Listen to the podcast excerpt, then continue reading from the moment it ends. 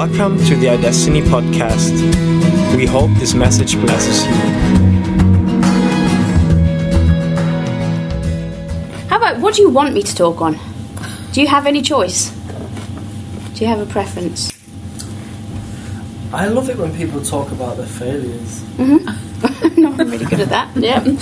Um, but like, I don't know. I love being inspired as well, being encouraged. I don't know. What's been? What have people told you about life after school so far? What's been the main thing that you've heard people say? Mm, yeah, Sophie just spoke about how she, um, yeah, just about her life Okay. afterwards and how she how she dealt with going to church and Mm. not going to church and how she found Jesus in all of that. Okay. It's just cool to hear the stories. Yeah. But one more question, then I'll tell you some stories. What is your biggest expectation of life after school, and what is your biggest fear of life after school? Or a fear? It doesn't have to be your biggest. Or a expectation. Uh, I think just walking more in the um, awareness of being with Jesus. hmm Yeah. I don't know if there's anything I'm really fearful about. It's good. Yeah. Yeah. Yeah, I don't also don't really have fears, I think. Maybe because I'm going to study and all that stuff. Mm. It's not really so you know what's next. um, expectation. Just as Mark said, and also just doing more. Not just living my own pretty Christian life. Okay. So you, Josh. Um, so my expectation, uh, just living life with Jesus, which to me just seems to be incredible. The best way to live life, but even more fully, and just kind of going into that journey with Him, even deeper and deeper and deeper, Mhm. and um, yeah, just still kind of moving through and sifting through and burning off old crap um, along the journey. Yeah. Uh, which, you know, kind of leads me to the fear as well of, you know, I just don't like stuffing up. I don't like doing that. Mm. I don't like failing. I mean, I do like it because I get to grow, but I don't like it when it hurts people along the way. I don't like hurting people. Mm. Um, and as well, my other fear is I feel like God has given me something to really do and to um, to do for Him, and it's almost kind of like giving up a lot of my current life Mm. and going handing over my life to God, and that's kind of scary because I've got to fully live in faith then. Yeah. You know, I've got to really fully, whole, wholeheartedly live in faith, and I feel like that's what I'm called to do. That's what He wants me to do. Um, but that's really scary. hmm So I think I'm, yeah, I'm just feeling that at the moment. Okay. Well, I'll pick up on a few of those things because the reason I want to ask you that is I don't want to just sit here and tell you about my life because that's great. But actually, if I can pick up what you're thinking, what you're feeling, then actually I just get to speak a bit about just, you know, maybe my thoughts or my experiences of where you're coming from in that. Um, and it's an interesting one of, do you know, trust. You only learn to trust when actually you really have to. And um, I am just going to jump through different testimonies, so you can probably listen to some more of my life story on some other iDestiny podcast. So I'll just jump through, and I've lived in a lot of countries. I've done a lot of things. I think at last count, I've been in 33 countries. I've lived on three continents. Um, you know, I've done a lot in the last 10 years, and a lot of that a lot of my life since 2010 has been iDestiny. So I did iDestiny for five months. In my head, I was going to go straight back to Africa Um, and I always told Timo after five months I'm going to go, and he always used to just laugh at me and say, "We'll see," and um, it used to drive me nuts because I knew what I was going to do. And um, at the end of it, I felt Jesus actually asking me to give up everything that I thought my life was going to look like, um, and actually stay and do iDestiny in an intern for and I kind of told Timo, well, I'm not going to stay until January. I'm just going. I'm going to go back to Africa at Christmas. I'll stay for a few months, but I know I'm going. And eventually, Jesus just told me, actually, I want you to stay until I tell you it's time to go. So that's what I had to do. So I had to lay down at the end of my school. I had to lay down everything that I thought I was going to do. So before school, I'd been a missionary in South Africa for two years, three years. Um, I'd helped set up a children's village, done all sorts of stuff. Absolutely loved what I was doing, and had to kind of give all of that up. And so then I stayed and helped run iDestiny for three years. Um, led all of their outreaches, did a lot of teaching. Um, after that time, I ended up going back to Africa for a bit, but then lived in Jordan. So I lived on the border of Syria for two years, and I worked with the refugees up there. Um, just got to be Jesus to a whole load of people and see him do phenomenal things amongst the refugees. Um, and then now I work with guys and girls that are coming out of prison or are really struggling with alcohol and drug dependency. So that's my last 10 years in two minutes for you. Um, but it's an interesting thing of you only often realize how much you trust Jesus when you have to. And so one of the main things that I learned when I was in Jordan was this actually where where is my trust and where do I find my comfort? And I think it's one thing that's it was and when I went to Jordan, I know this is a bit bizarre, but when I went to Jordan was the first time actually that I'd left Kingsway really. So because I'd been here and I'd finished school, but actually I was still in Kingsway, I was still in iDestiny, I was still teaching, I was still surrounded by people who you know, cheered me on, championed me, was te- were teaching me kind of all of these things. And so when I stepped into the desert in Jordan, and it was in this tiny little village, nobody spoke English, you know, it's 100% Muslim, and the desperation of refugees was just, you know, people are dying all the time. You could hear the bombs dropping across the border. Do you know, from a world level, it's horrendous. It's desperation. Um, so that was my first encounter of okay, so what does life after Kingsway look like?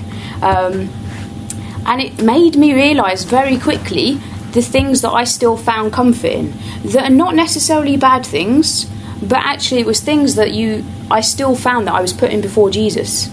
And it was things like I missed corporate worship. I missed being able to go for coffee with Sharon when I was having a bad day. I missed, you know, being able to go for a walk or being able to watch a movie. And if I gave you this list of things that my life looked like, it was really good. Do you know, going to church is phenomenal and go you know enjoying prayer meetings and wanting to be in kingsway's worship and wanting to have time with sharon all are really, really good things. But what I found as soon as I was taken away from that is they were the things that I turned to first. And it was only when those things were taken away, it was actually okay. So where is my trust in Jesus? Where is actually my comfort coming from? And um, it was a lesson I had to learn really quickly because all of a sudden I wasn't even allowed to walk through the streets by myself. So I like just taking myself out for a walk. It's if I'm having, you know, if I need to just clear my head, I like just going for a walk, and that's how me and Jesus talk and that's how you know I get perspective on things. Well all of a sudden I couldn't do that anymore. And I couldn't watch movies and I couldn't do all of these things that actually um, I found that actually without realizing had become higher than just me and Jesus. Um, and one of the biggest things I'd always talk about when I used to teach the school is it's such a hard thing that the, the main thing that we want to be able to teach you guys is intimacy with Jesus, and it's the only thing we can't teach because I can tell you what me and Jesus looks like. And I can tell you how I talk to him and how I spend time with him and how I learn. And, and I can tell you all of that, but it's not going to look the same for you because Jesus doesn't want you and him to look like you, like him and me. And so, do you know, we can show you pointers, and I have the same with the guys that I'm working with now. Of my biggest dream is when they leave me, they're more in love with Jesus and they know Him more than when they started, and it's they learn their dependencies on Him. And so, you know, just a heads up that sometimes that is one of the challenges you'll face when you leave of actually you miss things, but actually in that place, he still tells you that you lack nothing. Do you know, he tells you in Psalm 23 and again in James 1 of just what does it mean for you in your life, no matter where you are, no matter what's going on, that you lack nothing. And all that said in context, context, I love the contradictions in the Bible of absolutely you lack nothing but Jesus, but then at the same time, He puts you in community for a reason. Do you know, He didn't create us to be by ourselves. So there is that, do you know, probably tallied into that, but maybe secondary as well. If goodbyes are going to hurt. So actually, saying goodbye after five months in school, so much of what we talk about is, do you know, there is hope and there is joy. And actually, do you know, the kingdom is peace, joy, and righteousness. You get to take that with you wherever you go. And I can vouch that, you know, I can sit in the middle of a war zone and know that you can have peace and joy. But at the same time, I want you to know it's perfectly okay that goodbyes hurt. And it's perfectly okay that actually, at the end of this school, it might feel a bit like grief because you've made connections with people that actually you are going to have to say goodbye to, and you've built a life that actually things are going to change. And actually, I want you to know Jesus says that we're to mourn with those who mourn. He doesn't make us for disconnection. So, any time that you actually have to say goodbye to someone, it's okay that it hurts. So, when I left Jordan, I'd been there for two years. The Syrian refugees were like my family, they're the only people that we really had out there. So, for me, the way I do life, the way I do mission, ministry, I just love people. I don't know how to do anything different. I'm not good at doing anything different. So I just I want real relationships with people, not so that they come to Jesus. If they do, then phenomenal because I want them to have abundant life. But actually, my aim is just to love whoever's in front of me, and um, so that's what I did in Jordan. But when you do that, it's actually really vulnerable because actually you form really deep relationships that then you're going to have to say goodbye to people, and actually that hurts. So I remember when it was a few weeks before I was leaving Jordan to come back to Manchester, and um, just sitting with Jesus and sort of like, I, how how do I do goodbyes well? How do I finish well? How do I start the next chapter well? Because I know from doing it wrong that when I used to live in South Africa and I came back, and I found it really hard to transition back to life in England after being in South Africa, and I upset a lot of people. So my sisters and my best friends and a lot of my family because actually the way I would talk is I want to be in Manchester or I want to be in South Africa still, and my heart's in South Africa and everything I've learnt over there.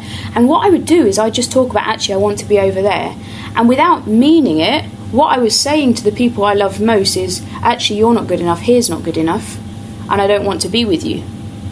And so again, I just encourage you to be careful of yes you know brag about school brag about what you've learned but when you get home the person in front of you is going to be your brother your sister your mum your dad your friends. And actually that's where jesus placed you when you get back. So when you're there be there. Be fully present. Because actually i've hurt a lot of people along, along the way by not doing that. So when i came back from jordan this time i remember just asking jesus of just how do i do it well? And the only thing i have felt him say and i didn't like it was let the goodbyes hurt. sort of like, that's not helpful. Like, come on, you're meant to give me these words of love and encouragement, peace and joy. And it, but it was that thing of actually, Linda, the relationships you've built in this time in Jordan are real. And actually, if it doesn't hurt when you've left, then actually, have you really invested in people? Do you know, have you actually given yourself? Have you been vulnerable enough to really make relationships? And if you have, then actually, it's okay to miss it. So I know we're probably going to talk about a lot of people this week with you. If you know when you get back, you get to take the fullness with you. You do, but at the same time, it's okay if it doesn't feel, you know, perfectly okay at the same time. Um, I can't even remember what I said there. Um, what else were you saying? Failing. You don't like to fail. I'm going to promise you now you will. um, but you know, it's interesting. One of the things that I was going to speak to my boys about yesterday, and we ended up not doing it, but um, was so many people have talked talked to me this week about how hard it is to forgive yourself. And it's such an interesting thing of we're often very good at understanding or getting to understand what Jesus' grace means to us. Of actually, do you know what? He has fully wiped that slate clean. And um, you know, I was looking up I was looking all these up yesterday, and I'm sure you've heard them all throughout the year. Of do you know when it talks about Jesus forgiving us, and he talks about in Isaiah 43, he remembers our sins no more, and in Hebrews 10 again, he talks about he just doesn't remember them. And then in Acts, he talks about how he's wiped out our transgressions. And the same in Isaiah. In 1 John, he talks about how he purifies us. In 2 Corinthians, he makes us a new creation. In Ephesians, he talks about how he gives us redemption, which is actually to redeem us as if nothing had happened. And it's that, in legal terms, it's like when a conviction is exonerated, is the word in English. So it's they take away the conviction, and according to your record, it's as if it never happened. And this is the language all the way through the Bible, as if as if it had never happened. He talks about how he rescued us. He talks about how our sins are as far from the east as from the west. And you know, the whole Bible is full of just picture after picture. He puts our sins underfoot and hurls our iniquities into the depths of the sea. And it's like there are so many different pictures that he tries to explain how far away he's put those things. And to some extent, we listen to those things and we understand that yes, that's Jesus' take on it, yet we don't align ourselves with it. Because how often do we then remember, well, actually, what was I like yesterday? What did I did, do you know, five minutes ago or a year ago? And there's something so important about actually how do we start to have that about ourselves? And you know, one of the biggest things that somebody turned around to me yesterday and had this phrase of all behaviour is communication. So everything you do, everything you see in other people's behaviour is telling you something about that's what's going on inside. And so the biggest thing that I do with my the guys and girls right now with when they have a bad day, they're back using heroin. They're having drug overdoses like I'm visiting hospital beds like they're having really bad days. do you know, that's just my life right now. So this afternoon I have to go back to a boy that I know is back on heroin. Like that's what my afternoon looks like, and it's okay. How do we walk through that? Um, but it's what do we think about ourselves? So one of the things that I'm really keen to tell them is like behaviour is only ever a symptom. There's nothing that we do that is not a symptom of something that we're first believing and then we're thinking and then we're acting. And it all starts with that. And if we only ever focus on the behaviour, we're plucking off the fruit. And I'm sure you've heard this all throughout school, but that's not where the problem is. So I scare some of my managers and my directors at work when I tell them that I'm not bothered by people taking drugs. I am, because it hurts them and it hurts other people, and I don't want them doing it. But the problem isn't the drugs. The problem isn't the crime, the problem isn't the violence, the problem is something deeper. The problem is something that's hurting. And so I heard this definition once that sin is a is a symptom of disconnect from God. If there's any area that I'm hurting myself or hurting the people around me, there's just something in that that I'm still believing that lie, that actually I'm still just living out something that isn't true. And so, in all of that, we are going to mess up. We are going to make mistakes. We are going to hurt other people. We are going to hurt ourselves. We are going to probably, you know, make stupid decisions. But actually, there's something in knowing that those decisions generally are just coming from something inside that isn't quite believing truth yet. And it's back to okay, so how do I get to start believing that again? What do I believe about myself? Do I believe what he says? And so Bill Johnson always has this phrase of, I don't want any thoughts in my head about me that God doesn't have in his thoughts about me. And like, I wish I could tell you I lived that well. I teach it well. But like, hands up if you ask, like, when we're struggling, I was sat almost in tears again this morning with one of my directors, pleading him to take away part of my job because I hate doing it right now because in my head I don't do it very well and I don't think I can do it. And I come out with all of these things that in, as I'm saying them I know they don't line up with what Jesus says about me. But that's how I feel right now. And so that's how I'm behaving right now. And it's but actually how do I start to align my thoughts with what he's saying? Because that's the only thing. When we when something is you know up there's always going to be the root of it somewhere because it is only ever going to be a symptom. It's only ever going to be a working out. And so,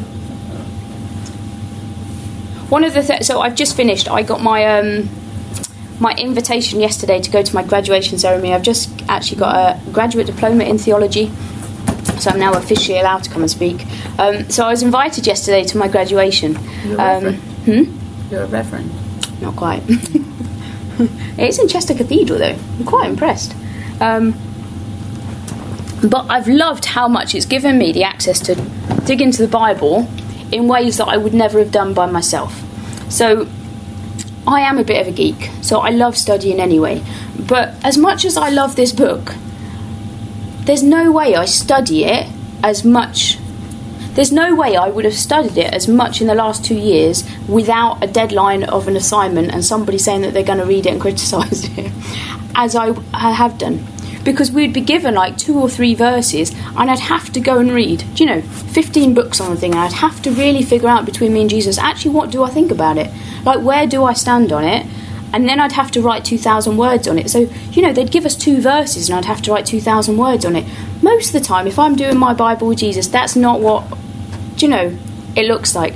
But I've loved that it's given me the opportunity to really dig into just what I really believe on a deeper level. But in context of what we were just talking about, probably my favourite thing that I've picked out of the entire two years of studying is this idea of what righteousness is, and actually this idea of what is right living.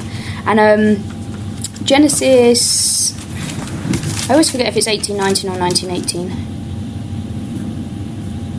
1819. So it's talking about Abraham, and he's just met with God, and Isaac's birth has been promised. And then it, there's this verse, and it says, "For I have chosen him."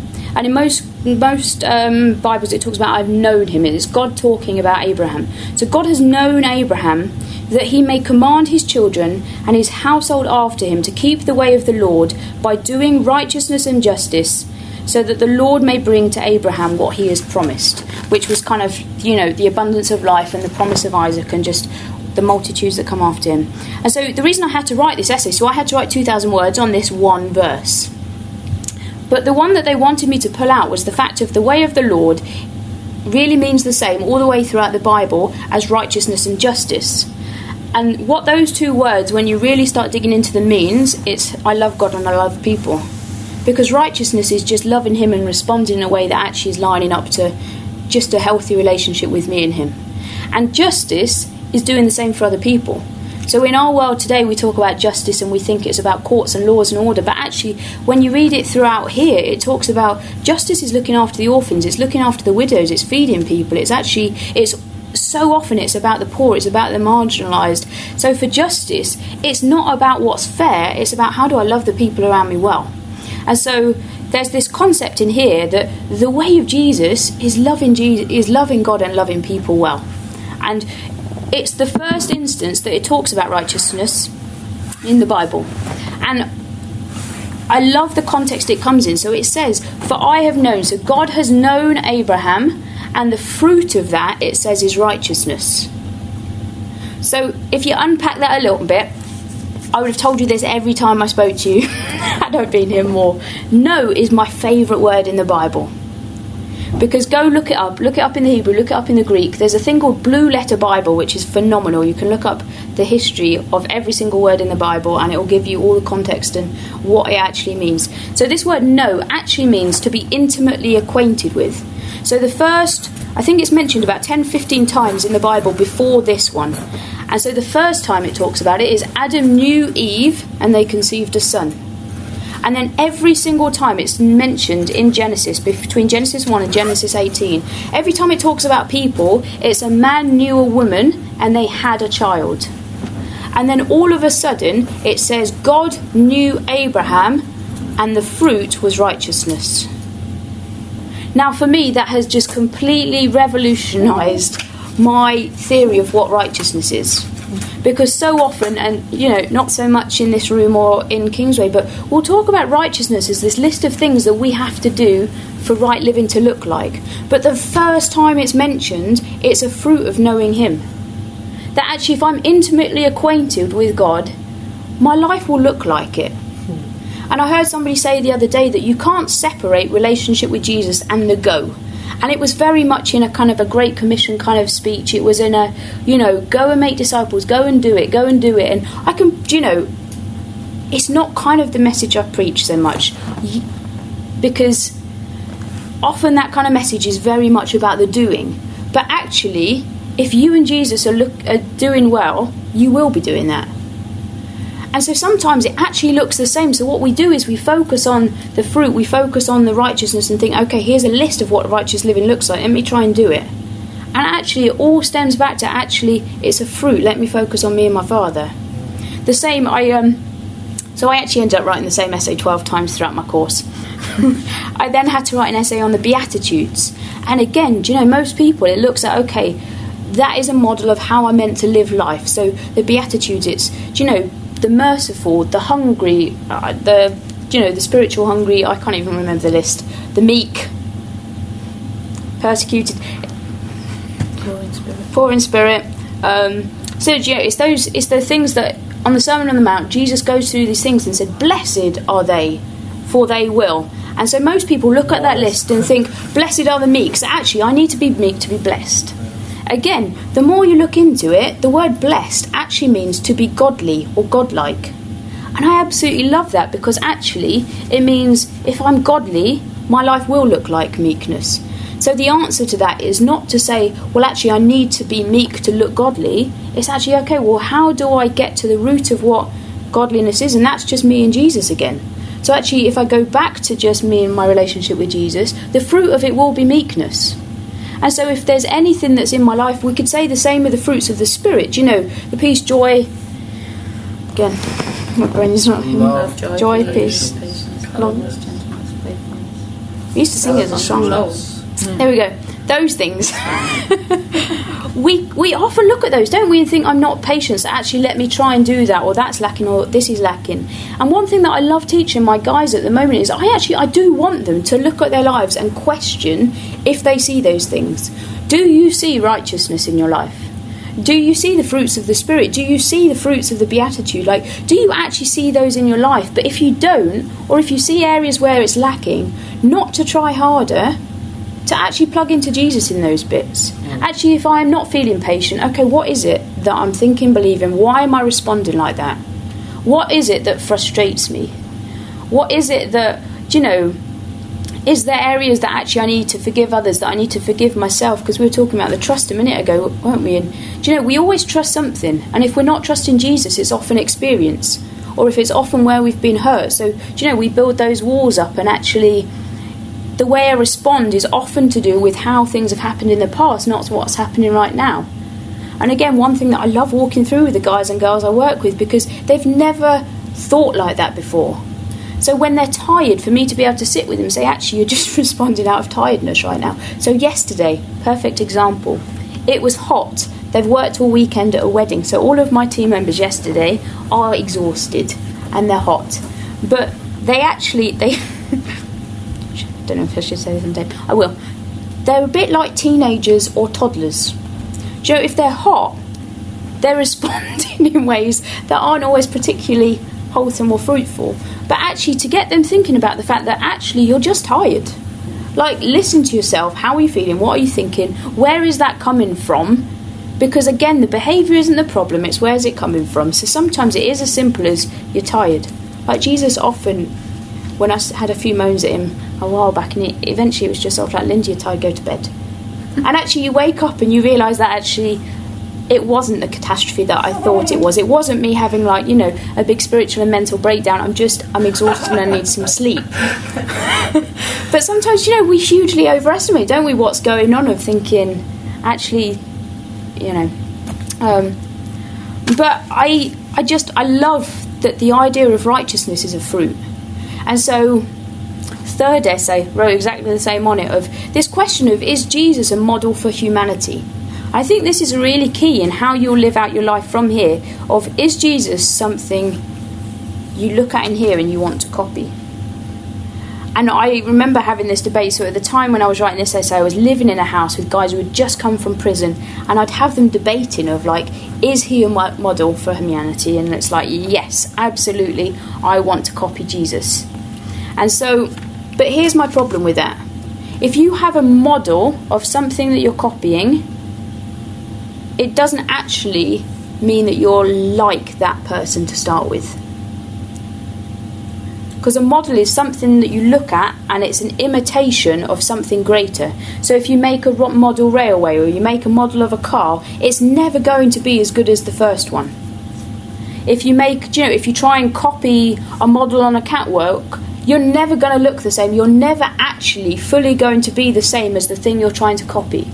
And so, actually, within that, we then give ourselves excuses of, well, actually, I'm not Jesus. So, this is why I, I kind of fall down. This is why my life doesn't look like that, because I'm just trying to copy. But the reality is that He's the firstborn of all creation, which means do you know, when you are a new creation, you have exactly the same Holy Spirit that raised Christ from the dead in you. You've got exactly the same power as He has when He walks on earth. So instead of using the word model for the scientists in, you- around in the room, prototype's a much better word because actually He is the perfect example of who you are. And I think if we think in terms of it's something that we just get to copy rather than actually his Holy Spirit relationship, his relationship with the Holy Spirit and with his Father, actually is something that we can fully plug into. So we don't look at his behaviour and think, well, actually, if I'm going to, if Jesus is a model where I copy behaviour, actually, I don't copy behaviour. I copy what the behaviour was sourced from, and that's his relationship with his Father and the Holy Spirit. So I look at the life of Jesus and think, actually, I want it to look like that, but I don't get it to look like that by copying it. I get it to look like that by having the same relationship he did. Does that make sense? Yeah. And I know for me that's one of the biggest things, especially in the last year, because you know my job is challenging. So when I'm talking about, you know, we are going to fail, my job is to walk people through failing. That's actually what I get paid to do. Um, or in my terms, I, my job description doesn't quite define it like that. But do you know, I get given guys and girls who have been in prison, who have been in rehab, who have met Jesus and want to live differently. They don't want to be back where they were. They don't want to be taking drugs. They don't want to be stuck in addiction. They don't want to be stuck in brokenness. But if you hear the stories of the people I live with and I work with, it's utterly horrendous. Do you know, like they've all been through abuse, they've seen violence, they've grown up with addicts for parents, they've known nothing different. And so what happens is a bit like when I was saying that I go to Jordan and suddenly I don't know where to find my comfort because I don't have, you know, corporate worship or sharing anymore. It's you take away what's numbed their pain for all of their life, and actually, we need to teach them how to feel that with Jesus. Because me just taking away the alcohol doesn't take away the problem, because the alcohol, the drugs, the sex, the violence were only ever covering something up that hurt underneath. And if you ask them, you'll hear their stories. And so for me, the problem isn't, well, actually, how do I fix the behaviour? It's okay, so what's going on underneath? How do we get Jesus into those places? And it's one of these massive conundrums in my life right now that I fully know Jesus has done it all. But actually, what that looks like for me on a day in, day out basis is we walk through the process and it's hard and it's painful and it involves some messing up. But what happens is every time they mess up, when we get to do it in a place that there's no shame and there's no fear and actually there's no condemnation, they learn from it. They learn not to hide it. They learn why they made that choice and they learn how to plug into Jesus in the midst of it. So next time, it doesn't happen as bad or it doesn't happen as quick. And it's, you know, actually, we see the journey of it. And so other people, if you look from afar, it's like, but Linda, this is the fourth time they've done it. And you think, but I'm celebrating of, yeah, but look, they only drank alcohol this time. Which, do you know, it's still on our terms, looks like messing up. If you still look at it from a legalistic point of view, it's, but they're still making silly choices, but actually they've responded quicker. But actually they came straight to tell me this time. And so I remember the first time when I was doing this in in the new job, and do you know one of the reasons it's tough in my new job is because they've never run it like this before. So I'm I'm creating quite a lot of difference because the only way that we've dealt with it is before is to come down hard and tell people they can't do it. And I just don't think telling people you can't do that is ever going to help. it's just because it's not making it's not them making the choice. And so, you know, I joke about the fact they're like toddlers and teenagers. I don't treat them like that, but actually, to some extent, it's the same thing. They're learning freedom for the first time, and when you learn freedom, sometimes you make silly choices as you go, and you learn from them. And so, in the people in my life, I have to learn to have a lot of grace with them. But actually, like we were saying a minute ago, and I think we'll come back to that point in a minute, I find it harder for myself than I ever do for them.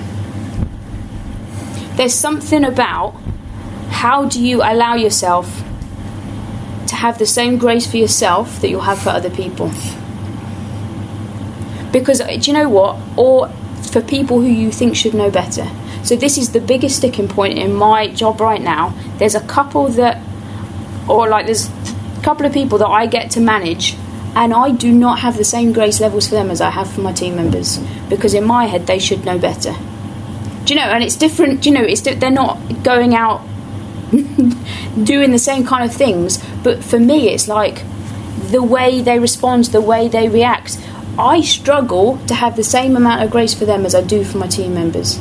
And so I had to do this evaluation a couple of months back, and one of the things on my form is how gracious are you? And you have to, you have to like comment and mark yourself as part of our employee review of how gracious are you.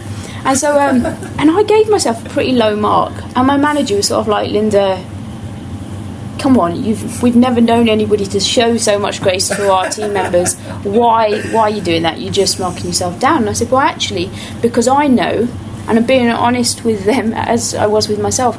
I know my grace levels to my employees is nowhere near the level it is for the ones that have come out of prison. And so, in my head, actually, the most honest way of looking at myself in that situation is not to say, well, I'm a three with these people but a nine with them, so actually I'll make myself a six. Actually, if I'm a three with anybody, then actually that's what needs working on. And um, do you know, not from a place of condemnation because there is none, but actually pretending that's not there isn't helping me grow with Jesus. Do you know, looking at the bits I'm doing well and actually not at the bits that don't particularly look like Jesus actually isn't hugely helpful either. So I remember looking at this, and actually, that's the bit that I got to focus on. But the thing is, I know that if I am a three with my employees, I'm probably a one with myself. And so I had this conversation with one of the girls that I mentor at work. Um, she's one of the staff, but I just get to meet with her for coffee and just cheer her on. She's phenomenal. And um, she um, she scraped up one of our company cars this week, like majorly against a post, like as she was leaving work, not even with another car, like the whole way down, two doors, it's dented, it's scraped, all the paint's coming off it, like it's a bit of a mess. And she feels horrible about it. And she had the, I was talking to her the other day and I was sort of, you know, it happens, it's insured, you know, it is what it is, we'll get on with it. And, um, she turned around and said, But I wish it was my car because then I'd be the one having to pay for it. And I was just sort of like, Ooh. Because I know I was in the same instance a couple of years back, about 10 years ago now, in South Africa. I was driving an automatic car and I was staying with this family and he had these two prize motorbikes. They were his babies. Like, one was this big BMW thing, and then there was one that I'm pretty sure was his dad's, and it was like 60 years old or something. So anyway, this automatic car jolted forward because I didn't realise they went forward without doing anything, and it slightly nudged his bike. But that nudge made one bike fall over on top of the old bike, and they ended up with both of these bikes on the floor. And he comes walking out, and it was like, yeah, I think the only thing that broke on is a mirror off one of the, off the old one but it was just a really interesting lesson for me of I wanted to pay for it. I wanted to do something to pay for it because that was my mistake and actually I need to feel that I've done something. And you know, he was very gracious of just like, you know what? I'm happy to fix it. I forgive you. It's done. But for days and for weeks, I'd keep bringing it up, and eventually, he was just sort of like, actually, Linda, you really need to just learn to accept it. But it was so hard because I knew it was my fault. I knew and I knew I could do something to help. Do you know, in my head, I've got the money to pay for it. I've got the money to do something about it, and it should hurt my wallet, not yours. And so this girl was saying the same this week of actually, I wish it was mine. I wish I could do something to pay for it. And it was really interesting to just sit her down and say, because we'd had the same discussion the day before about how all of my guys and girls, especially when they've come through prison, finding forgiving themselves really, really, really hard to do. They can kind of understand Jesus forgives them, but at the same time, they'll still pray every day for, please forgive me, please forgive me for what I've done. But actually, it's the forgiving themselves, especially when they know they've hurt people. So, you know, some of the guys I work with have done really pretty serious things. Like, they really have hurt people and families to the extent of I have and do work with people who have seen people die because of what they've done. Do you know, it's just one of the boys I work with, and he tells us openly, he injected his brother with heroin that killed him. Like, he lives with that day in, day out. And, you know, I'm not saying I live with those kind of things, but I know that even on a smaller level, that's the biggest thing of actually how do I actually really apply that to my life? I say I believe it, but unless I really live it, do I really believe it? And so, the other thing that I did in every single essay this year, Dietrich Bonhoeffer has this phrase of only the obedient believe. And what he means in that is if I'm not living it out, then I actually don't believe it. And so I think I was telling the last time I was at school this that it really challenged me that I say that I believe in praying for the sick, I say that I believe that in raising the dead, but I don't practice it. Do you know I do in some scales that but it's actually if I really truly believed it every single time I was sick, every single time somebody had the smallest thing wrong with them, there would be something in me that would rise up and say that's not okay and I'd do something about it. But because I don't, it actually tells me more about what I believe. And so, what I did in response to this challenge at the time was to go and buy a dead plant. I went to Wilkinson's and I went and found the deadest plant I could find and I bought it. And the person at the till thought I was nuts. And she was sort of like, Are you sure, Are you, sure you want this one? Because there were loads of beautiful plants. I sort of, Yes, please, I'm doing an experiment. and so I had to explain to this woman why I was doing it. But for me, and I have to say the plant died an even deader death than it was already. But if I say I believe it, am I living it? And if I'm not living it, do I actually believe it? So I say that I believe I'm forgiven, but actually, if I can't do it to myself, do I actually truly believe it? And so, you know, actually learning, okay, how do I apply that to myself? Because it's, some, it's so much easier to apply it to other people. But actually, how do I apply that to myself when I mess up? When I then think I should know better? Because this will be one of the things you'll go back home and it's like, but actually, I've sat through five months of teaching. I've learned all about grace. I've learned all about this, that, and the other. I should know better. And actually, it was so bizarre that when Kingsway really started to kind of get a whole handle on the grace thing, I felt more condemned than I've ever felt in my life because I just didn't get it.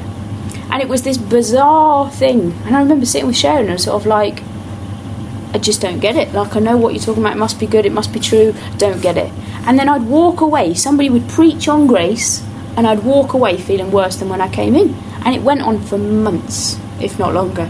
And it was just because it was that our whole I should know better. I should be able to. I should be able to do this. I should understand it. I've learned it. I've, and it's. But how do I kind of start applying that to me? And again, it just comes back to me and him.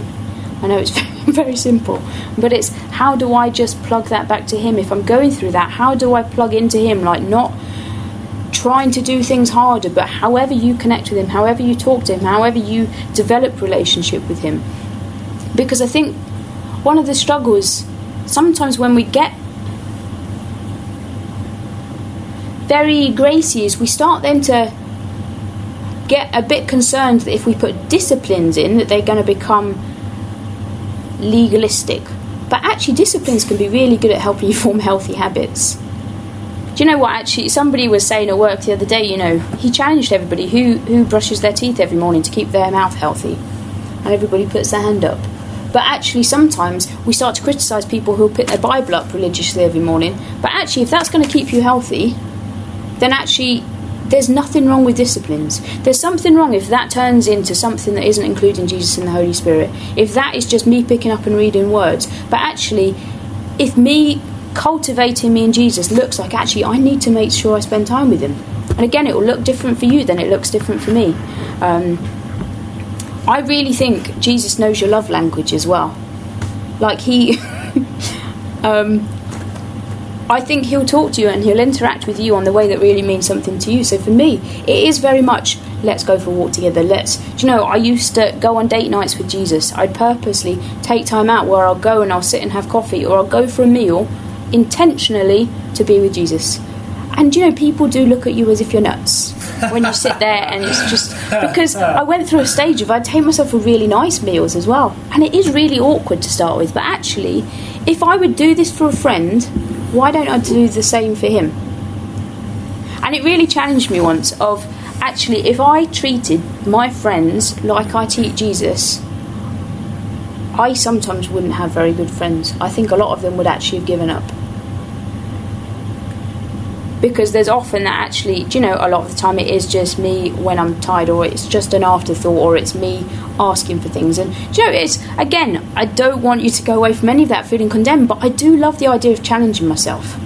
I love asking myself questions, not because I want to feel bad and I want to try harder, but actually, yes, I'm fully satisfied, but there is so much more, and I don't want to be comfortable with where I'm at. And one of the biggest things I learned in Jordan was Christians in Jordan are not comfortable, and Christianity is not convenient. So, one of the boys that I worked with, he was 20 years old, and when he was 16, he watched his dad murder his sister in front of him because she refused to deny Jesus. Because they were a really strict Catholic, um, Muslim background. And um, so he watched his dad murder his sister. And then he really struggled with that for a bit and he kind of went off the rails for a bit. But he ended up coming back and just knowing that actually, if she believed that, I need to, I really need, if she thought it was worth that much, I need to figure out actually who this person is. And so he got to know Jesus. And from then on, you couldn't stop him telling people. And he knew what the cost was. And he knew actually the persecution that could come from the clerics and from his family and the danger that there was.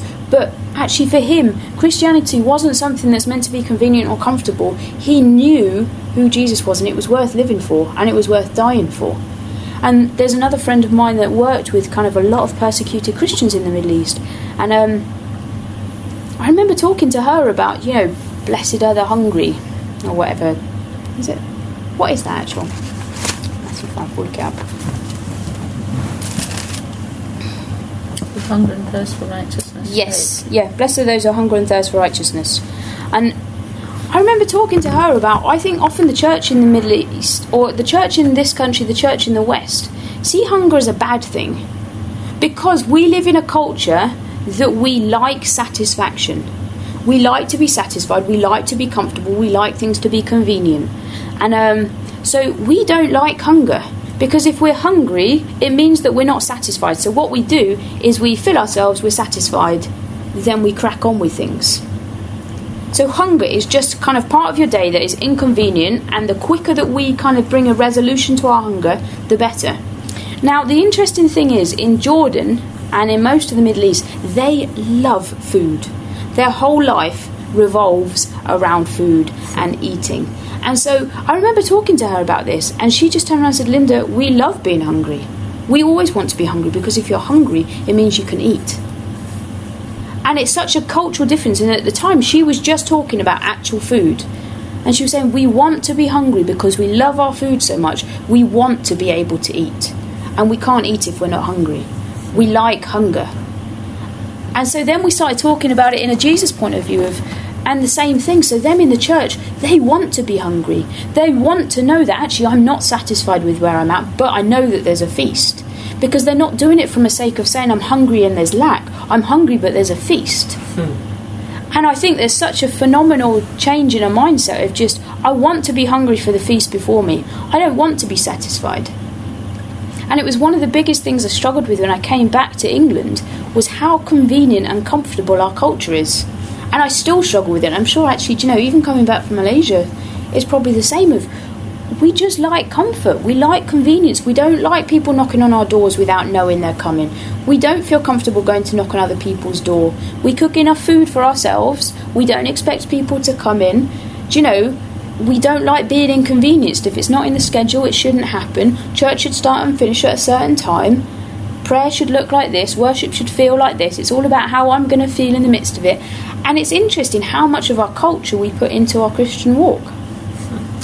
And actually, one of the biggest things, you know, if I if I tell you one thing that I learned that I've tried to live out from iDestiny, it's Timo had this one phrase once of never stop inconveniencing yourself for love's sake. Because love probably should be inconveniencing. Actually, if we're really loving people, it's not always going to be convenient. But it'll be worth it. And I put that on the post, I put something on Facebook yesterday about this guy who had spent his entire day doing my garden for no reason other than love. Do you know, he's not. We are probably going to try and bless him and the neighbour who let us use her bins and the other one who used our electricity because, you know, the whole street was involved in doing up our garden and we weren't even home to see it. And it just made me think of there is nothing that costs more than love. Do you know, it takes our effort, it takes our vulnerability, it takes us giving everything that we are to actually love well. But at the same time, when he, because I was thinking that in terms of the cost of him that day, it cost him a lot to do that for me.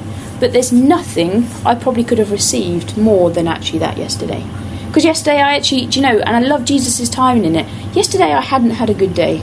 So to get home and be that loved, nothing was worth more than that.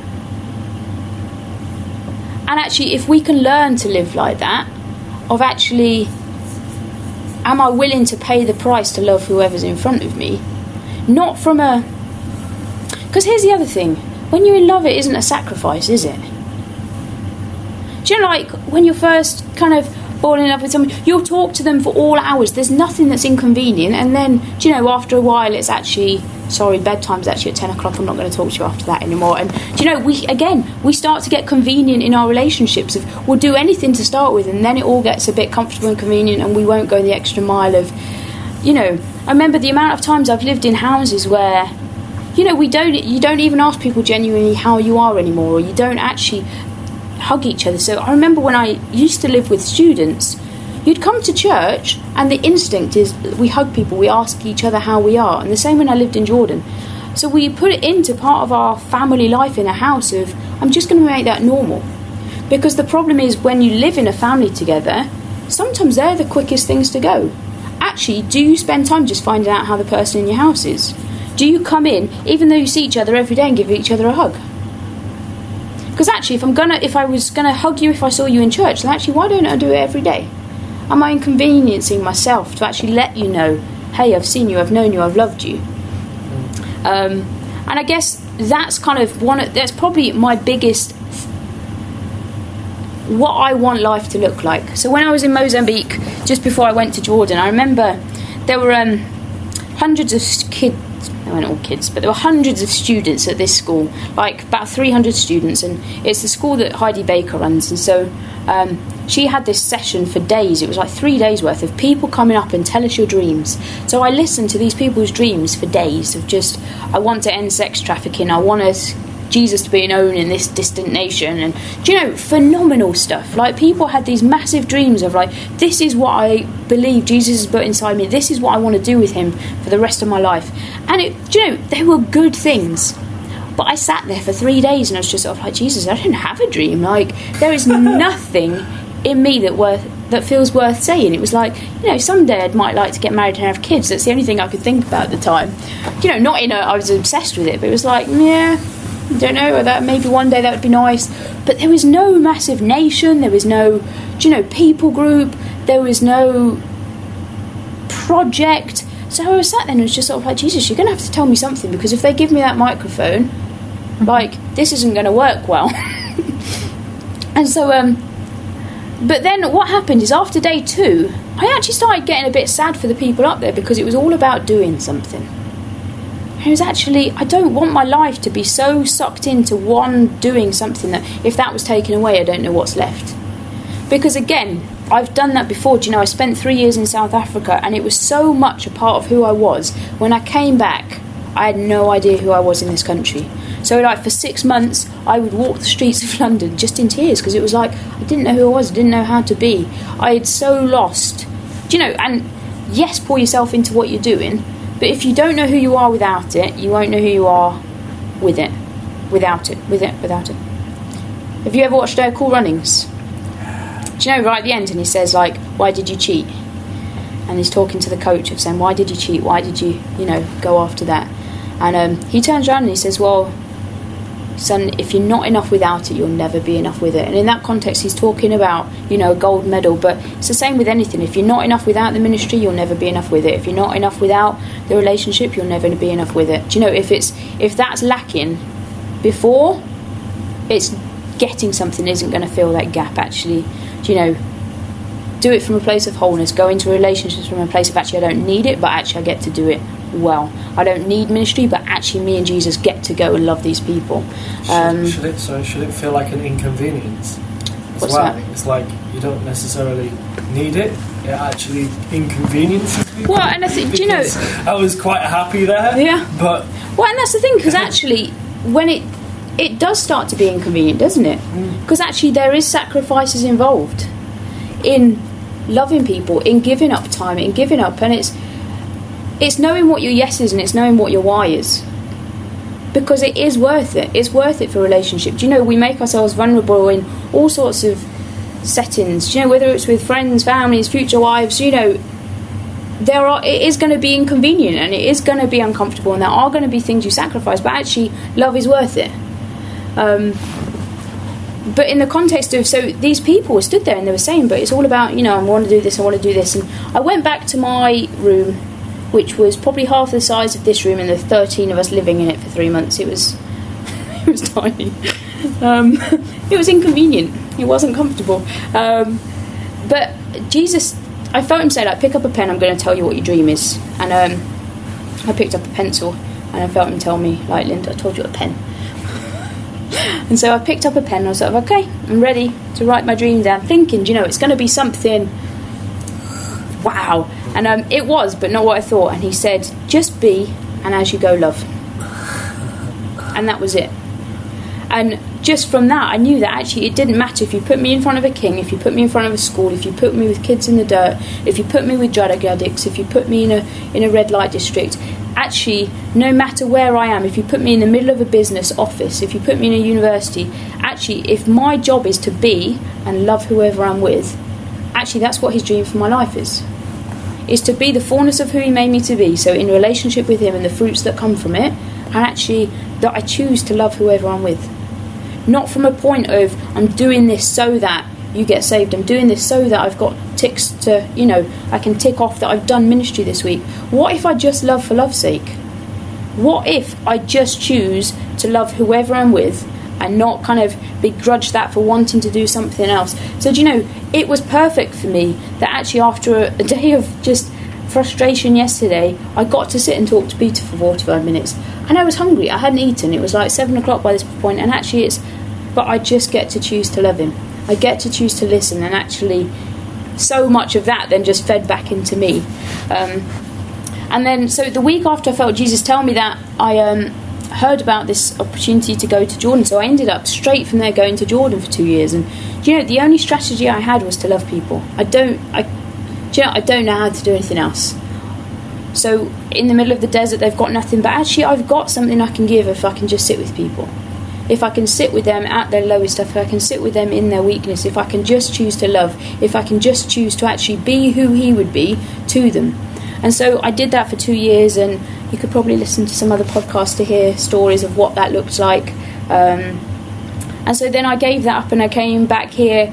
And you know, I've never worked with ex offenders before, I've never been in a prison before, I've never met anybody really who's been in prison before, I've never worked with drug addicts before. But the only thing I knew is that I know that love works. And I'm not willing to compromise it. And I can't, it's got to the stage now, I don't have a plan B. Do you know, I can't, I, I'm not going to say, well, I'm going to love you, and if this fails, then actually, here's my list of how to fix you. It's just, well, actually, I'm just going to keep loving you, and actually, if you keep making stupid choices, I'm going to keep doing it. Um, and so that's my job right now. And, you know, honestly, my biggest challenge is learning still to do that to myself. And I think it always will be because you look, the enemy isn't going to whisper to you about other people so much. It's much easier to tell you your own fallings and your own things. And it's just, you know, how do we stop ourselves believing those? How do you, when you start to recognize those, what do we do about that? And you know, there are a few things that, again, you'll learn what it looks like for you, but um, you know, one thing that I used to love telling the students is surround yourself by people who believe in you more than you believe in yourself. Because I used to know all the way throughout doing iDestiny, Timo and Sharon and you know all of these guys believed in me way more than I believed in myself. Every time they used to send me on an outreach to lead, and it was like I would properly freak out every single time and um, come and sit down with myself like I can't do it. And I'd come up with this list of reasons, and like there weren't really reasons. They were just like I had no, there was no legitimacy in why I couldn't do it. It's just like I can't do it. And it was all me just saying because I'm not good enough, I'm not blah blah blah blah blah blah blah. And actually, they would just turn around and say, actually, but we believe in you. Off you go. and they'd send me off, and I'd, you know, I'd get there and it'd be phenomenal, and we had the most amazing times with Jesus, and I'd come back and be sort of like, okay, you were right, and you'd learn, okay, if that's what they see in me, maybe it's true. And so it really taught me to believe what people around me say and see in me more than I believe in myself sometimes. Because we're quick to say, we're quick to listen to fear, and often fear will sound like wisdom or pretend it's wisdom or it'll pretend it's sensible. The amount of times that I, and now people preach it back to me, of I'll say, I won't do X, Y, Z because it's just not sensible. That's just not wise.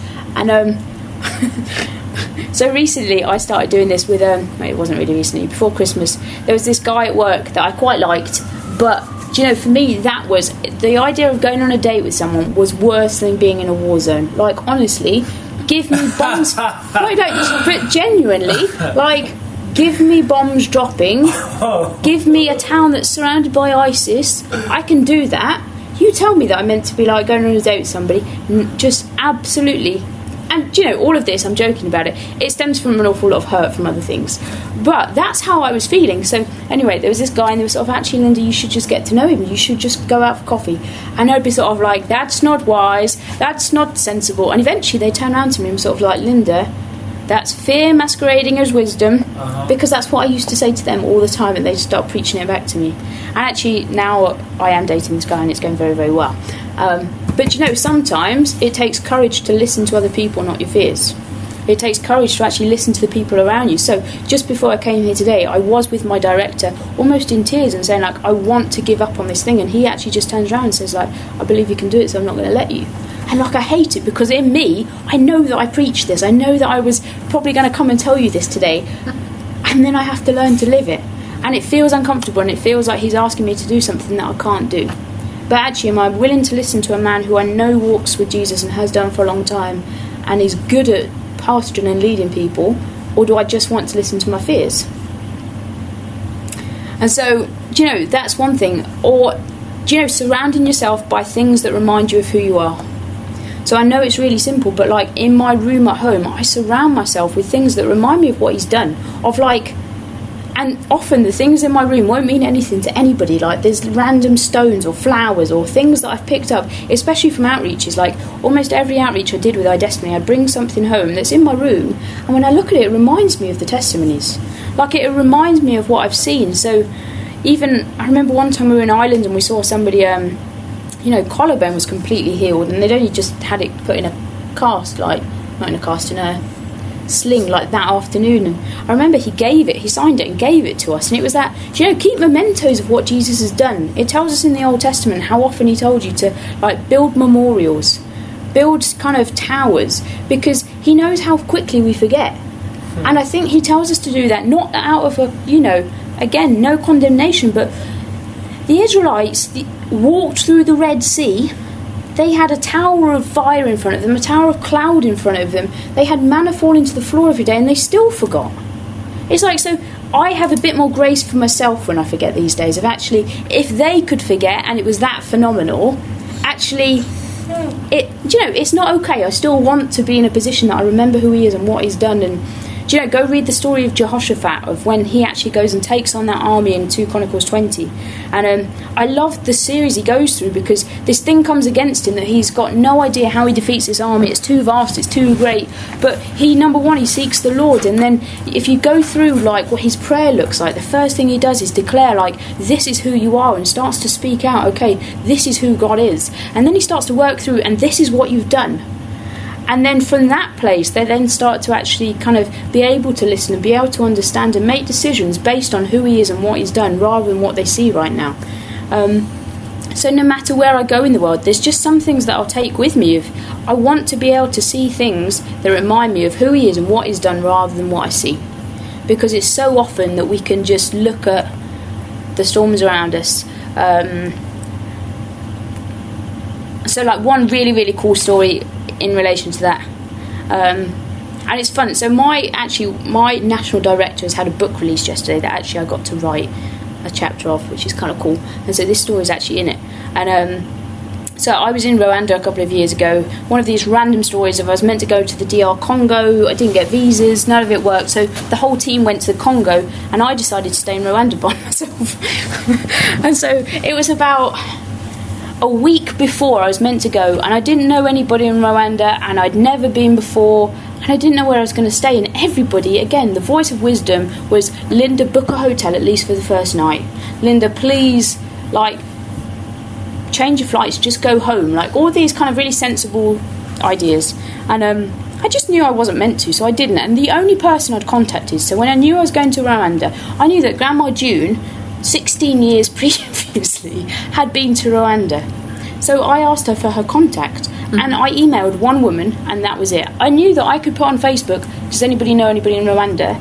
And I know enough people around the world, people would have known, and I could have gone somewhere. But I just knew, like, no, I'm going to email this friend of Grandma June's. I'm going to leave it. I'm going to see what happens.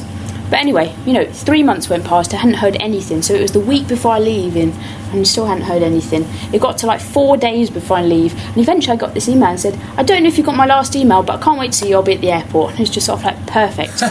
so um, I ended up staying with this family. So they took me in for two weeks. They took me everywhere. They arranged all these like random conferences and all this kind of stuff. I ended up speaking to like. Um, the law, like some of the lawyers and judges of Kigali, and then I'd go into the middle of the bush and speak to like these women who had never seen a Tupperware tub before. Like it was such extremes, but it was just phenomenal what Jesus did in those just two weeks of just me making up life with him in Rwanda. Um, and it was just it was um, it was amazing. But this one church they went to, and we drove for three hours to get to this place, and they were told that the women were walking for hours to get to it. So they must have come from like you know who knows where. And this church was half finished, so it only had half a roof because they hadn't been able to afford the other half. So it was like mud walls and half a roof. So you're sitting there, and you know, African sun is hot. So throughout the day, they're sitting there with their umbrellas up because the sun's coming through because there's no roof. Or they start to, you know, as the sun moves, they move around the room with the sun to try and protect themselves. And I'd been telling them this story of, you know, it talks in Psalm 1 that God laughs at the plan of the enemy, like he scoffs the plans of the enemy, like. And I just think that's a real keen thing of actually, if that's what he thinks, then actually that's probably what I should think too.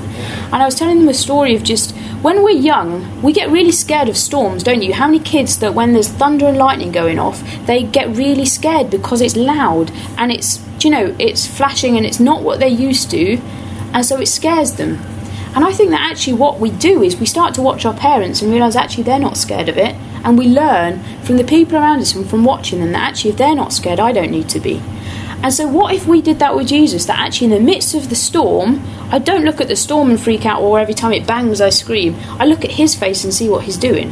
And if the Bible tells me he's laughing at the storms and the plans of the enemy, then actually, maybe that's what my response should be too. So I was telling them this story of okay, do you know when the storm comes, how about we look at his face? We don't look at the storm. What's his face telling you?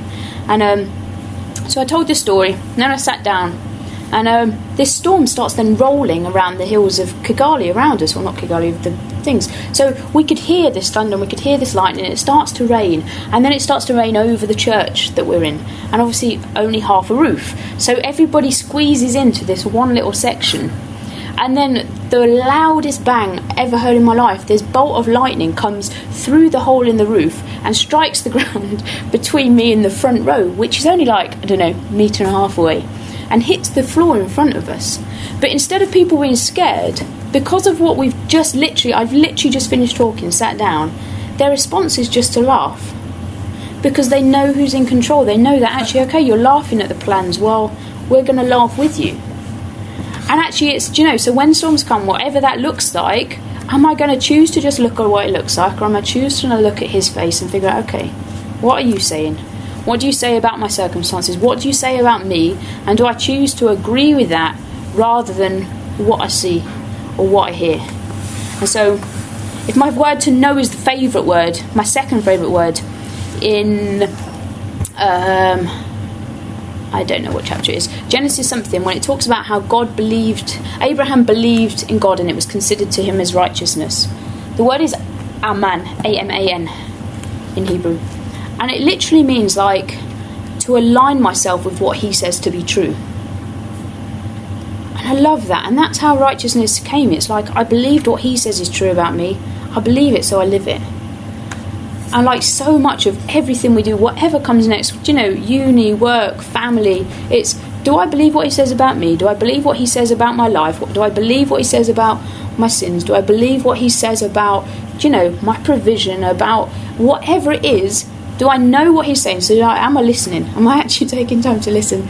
Do I believe it? And if I don't believe it, what am I going to do about changing it so that I do believe it and then live it out from there? So I guess one one final final story. I actually have a tattoo on this foot that I got um, shortly after I finished iDestiny that says beautiful. So we used to again. I'm really good at sometimes talking about things that I don't fully believe myself, and I think actually some of that is just part of the learning process.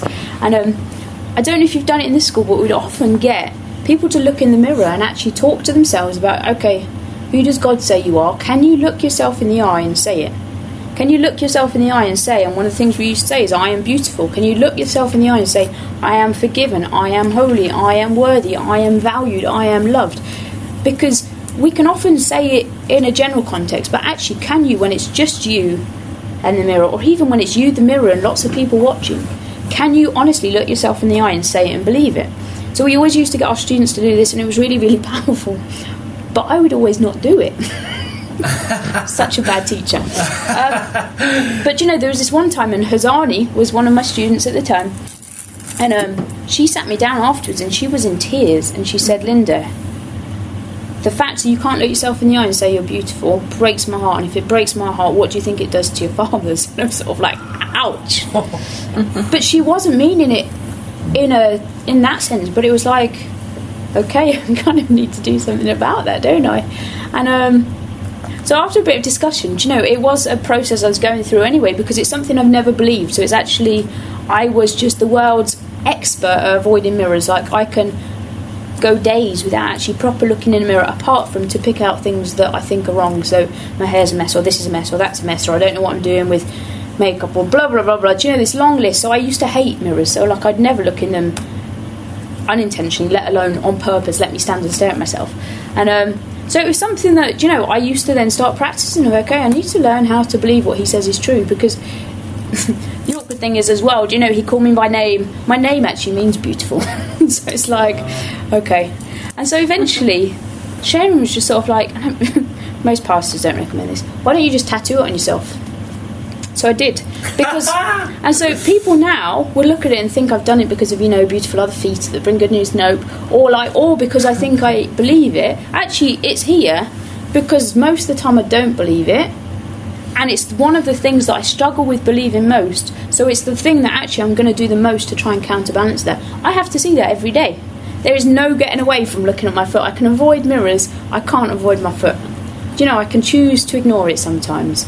But it's one of those things of actually sometimes it takes a bit of intentionality. It actually takes a stepping out and saying, okay, I know that's not where it should be. What am I going to do about it?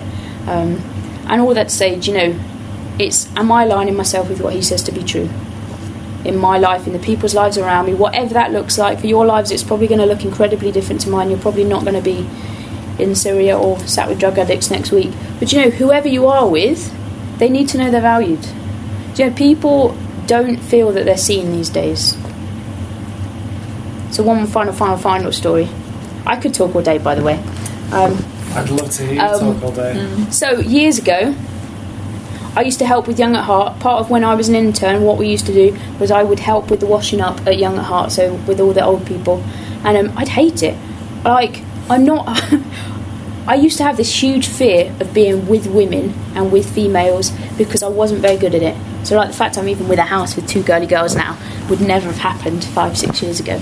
Um, because it just it completely intimidated me because I didn't you know even the boys at work this morning I was talking about how I'm going to go home and fix my shed tonight and they're sort of like Lindsay you're such a tomboy just sort of like I like things like that do you know I grew up in the garden playing football because that's how I was brought up my mum hates anything to do with being girly so I just never learned so you put me in a kitchen with women and I'm meant to be cooking, like I hated it. I didn't even know how to cut a carrot without feeling intimidated. So like every Wednesday I'd go and do this and I hated it. it's like but I also didn't really like interacting with people. So as much as I love people, like I wasn't very good at it. So I'd just hide in the kitchen. So I'd just do the washing up. So that's all I did every Wednesday. Is I'd serve them their food, I'd do all the washing up, and I'd hide. And um, but there was this one lady called Mary Earl who, despite the fact that I always hid, knew who I was and knew where I'd been and knew what I was doing. So she'd always make a point of coming up to me and saying, like, Linda, how was your trip to Kenya? How was this? How was that? I was praying for you. How was this trip? I heard that you were doing X, Y, Z. And um, she always knew what I was doing and she let me know that she knew. And um, again, so I still really didn't know her very well, but um, at the time I then lived with Andy and Sharon, so I just did everything with them. So the way they taught me is I was basically their shadow for two years. Of every single meeting they went to, I just went with them. Like I just followed them like a lost child. Um, so like even when they did hospital visits to people I didn't know, I would often go with them.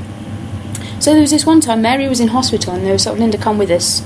So we got to the hospital and the room was full of people from Kingsway because she was really sick and she'd been in the in the church for like 50 years or something. Like by this age, she was old and she'd always been here. So, um, so this room was full of people. So I went and stood in the corner because I'm not secure enough to actually think I belong anywhere other than in the corner sometimes. So I went and just sat in the corner, and um, they started praying for. And they of, Mary, can we pray for you? And she said, like, yeah, I'd love you to pray for me. And um, Oh no, before that, she'd stopped everybody talking, sort of, Linda, how are you? And she'd stopped the whole room from talking to look in the corner and say, Actually, Linda, how are you doing today? I see that you're over there. I want you to know I've seen you. And so then we prayed for her, and she stopped everybody praying in the middle of her, if the prayer for her of just, Father, heal her, or take away the pain, you know, if she's going to come back to you, then, you know, blah, blah, blah, all this prayer going on. And then she starts praying. In the middle of her prayer, she just starts praying for me, of just, just want you to bless Linda and what she's doing, and blah, blah, blah, blah, blah. And it's like, she'd seen me and she made sure I knew she'd seen me. And um, she actually then died the next day. And so, like, again, I don't really know who she is. I can't wait till one day I get to meet her and tell her that actually, I tell everybody, you know, the amount of times I tell this story because I've got a dream list for life, and number 22, inspired by Mary Earl, is like, I don't want anybody to feel invisible in my presence. So if somebody's with me, do they know that they've been seen? Do they know that they've been valued? Because actually, it really is as simple as that. When you look through the Gospels, Jesus meets people at their lowest point and lets them know, hey, I've seen you. When actually other people wouldn't take a minute, and sometimes it's the ones that look popular that actually are probably the ones that are unseen, or it's the ones that maybe life looks okay, but actually, do we stop to let people know, actually, I've seen you, I've cared, I've heard your story? Do we know the stories of the people around us? So again today, I um, I sat and had coffee, and my manager, I'm not sure, was too keen on it, with a guy who's volunteered for the message for 28 years. He's in his 60s, and um, when he was in his 30s, he was a super smart engineer, physician, mathematician, but fell off a ladder doing a job and ended up with brain kind of trauma. And from then on, has always had um, memory loss, and so could never go back to work. But decided after meeting somebody, knew Jesus, I will volunteer for the message. So for the last 28 years, he's volunteered for us three days a week. He shreds paper, he sorts things into piles, but he's a sweet man. And so, like, you know, he loves Jesus. He loves talking about what does heaven looks like. He loves, you know, talking about his wife and his kids and his grandkids. But actually, for most people, he's the slightly weird man who just likes going around hugging the women because he can be slightly inappropriate. Um, but, like, do you know, one, I wonder how many people have actually stopped long enough to hear his story. Do you know, like, does he know that he's seen by anybody at work? Hmm. And if not, what am I doing to make sure that he's seen? And so, do you know, wherever you are next week, see people. Like it really is like look at the miracles of Jesus, look at the miracles of the disciples. So often it starts by he sees them, he notices them, and the kingdom comes in and things happen. But unless we give enough time to actually see people, unless we give enough time to notice them, we're never going to be able to step out because actually, unless you've seen them, you know, there isn't going to be the miracle that follows. There isn't going to be the salvation that follows because actually. Thank you for listening to the iDestiny podcast. Whatever, you know, for further information, so, check out um, www.idestiny.org.uk.